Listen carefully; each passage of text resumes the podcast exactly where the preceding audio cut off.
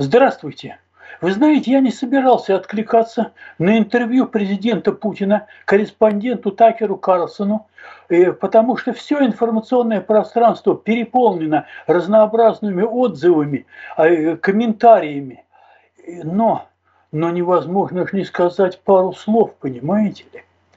Скажите, пожалуйста, кто ожидал узнать из этого интервью что бы то ни было новое – Сейчас вам Путин скажет что-нибудь новое, неожиданное.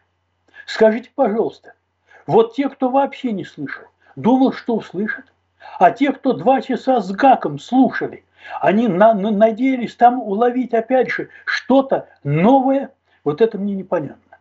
Э, что же, такой матерый зубр, как Такер Карлсон, не понимал, что он э, не, не может держать внимание американской аудитории два часа с гаком этого изложения российской истории и прочей белиберды. Да уж, наверное, знал. Вопрос, в чем тут дело? Что касается всех недовольных. А вы полагаете, он должен был сказать, что мистер Путин, а вот президент Байден назвал вас убийцей. Вы как с этим, согласны? А Путин ответил бы в духе. А ваш президент Байден вообще недавно разговаривал с давно покойным Миттераном и падает на ровном месте. Он перепутал меня с полупотом. Это вопросы к нему. Или еще что? Что вы скажете относительно кровавых событий в Буче? Ответ. А вы докажите. Ну что это в самом деле за ерунда? Все сказанное в этом интервью не имеет ни малейшего значения. Ну да, три раза спрашивал Карлсон о судьбе заключенного американского гражданина, журналиста, обвиненного в шпионаже Гершовича. Знаете, этих Гершовичей вам наловят мгновенно две сотни для того, чтобы их менять на кого? На своего. Что кто-то там, понимаете, убил так он же убил зверского преступника и убийцу, каковым тот являлся на территории Российской Федерации – вот, понимаете, два полковника убили э, Литвиненко.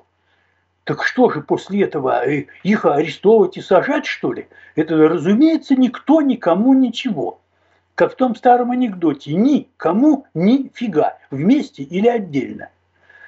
Дело здесь совсем в другом, совсем в другом. Имел место факт длительного, максимально разрекламированного – вызвавшего максимальный шум интервью на высшем уровне. Самый знаменитый журналист первой страны мира брал интервью у лидера в военном и агрессивном отношении великой страны мира России.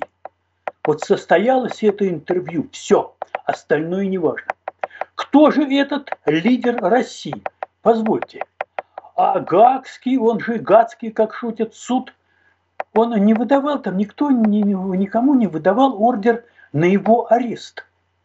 Не говорили, что это государство-изгой, президент-изгой, он не рукопожатен, не разговоропожатен и так далее. И вот из мирового, из верхнего этажа информационного пространства была протоптана внятная тропинка в российское пространство Кремля к российскому президенту. Факт этого интервью означает, президент России контактоспособен. Он пригоден для обмена информацией.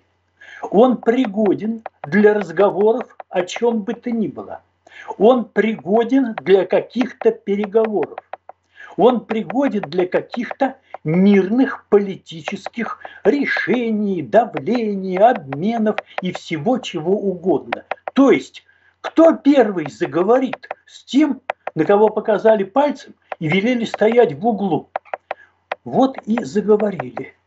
Это означает, что дальше события будут двигаться в сторону так или иначе политических контактов с Россией. Вот все, что это значит. Будет ли это Трамп или не Трамп, будет ли это так или эдак, но тем не менее это таким вот образом. И понятно, что это ходок из другого лагеря. Это не директор ЦРУ, это не Бернс, это не ребята из Госдепа демократов, которые сейчас, демократы, завалили все.